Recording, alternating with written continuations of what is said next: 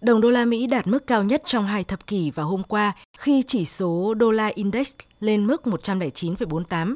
Đây được xem là phản ứng của thị trường trước những bình luận của Chủ tịch Cục Dự trữ Liên bang Mỹ, ông Jerome Powell, về việc tiếp tục thắt chặt tiền tệ. Ông Jerome Powell cho biết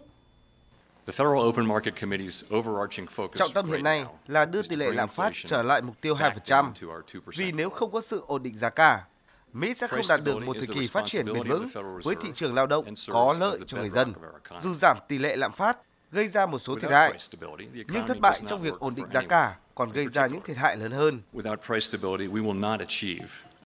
Theo Forbes, một đồng đô la mạnh giúp giảm tình trạng lạm phát tại Mỹ vì hàng hóa nhập khẩu vào nước này sẽ trở nên rẻ hơn. Trong tháng 6 vừa qua, Mỹ đã nhập siêu 79,6 tỷ đô la. Tuy nhiên, đồng bạc xanh của Mỹ lại gây áp lực không nhỏ lên các thị trường mới nổi vì đồng nội tệ của các nước này mất giá so với đồng đô la Mỹ. Trong phiên giao dịch hôm qua, giá trị đồng rupee của Ấn Độ đã giảm xuống mức thấp kỷ lục 80,075 rupee đổi được 1 đô la Mỹ. Đồng nhân dân tệ của Trung Quốc giảm xuống mức thấp nhất trong 2 năm qua, đạt 6,93 nhân dân tệ đổi 1 đô la. Trước thách thức từ đồng đô la Mỹ mạnh lên, các chuyên gia dự báo nhiều quốc gia sẽ tiếp tục tăng lãi suất để giữ giá đồng nội tệ và kiềm chế lạm phát, bất chấp những tác động tiêu cực không mong muốn. Ngân hàng Trung ương Ấn Độ trong năm nay đã nâng lãi suất thêm 140 điểm cơ bản.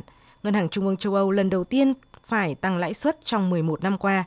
Thống đốc Ngân hàng Trung ương Hàn Quốc Ri Chang Young cho biết sẽ tiếp tục tăng lãi suất và nước này khó có thể ngừng chu kỳ thắt chặt tiền tệ trước Mỹ. Giáo sư Vino Agawa, trường đại học Old Dominion cho rằng My personal opinion is Fed should have started increasing interest rates. Ý kiến cá nhân của tôi là đáng lẽ phải bắt đầu tăng lãi suất từ tháng riêng. Cục dự trữ Liên bang Mỹ đã không làm như vậy. Vì vậy, họ đã đi sau. Nhưng tôi nghĩ Cục Dự trữ Liên bang đã không thực sự nhận ra ảnh hưởng đáng kể đến chuỗi cung ứng. Điều này sẽ dẫn đến việc tăng giá hơn nữa. Lãi suất tăng khiến chi phí sản xuất của doanh nghiệp nội địa tăng, có thể làm tăng tỷ lệ thất nghiệp và nguy cơ suy thoái kinh tế.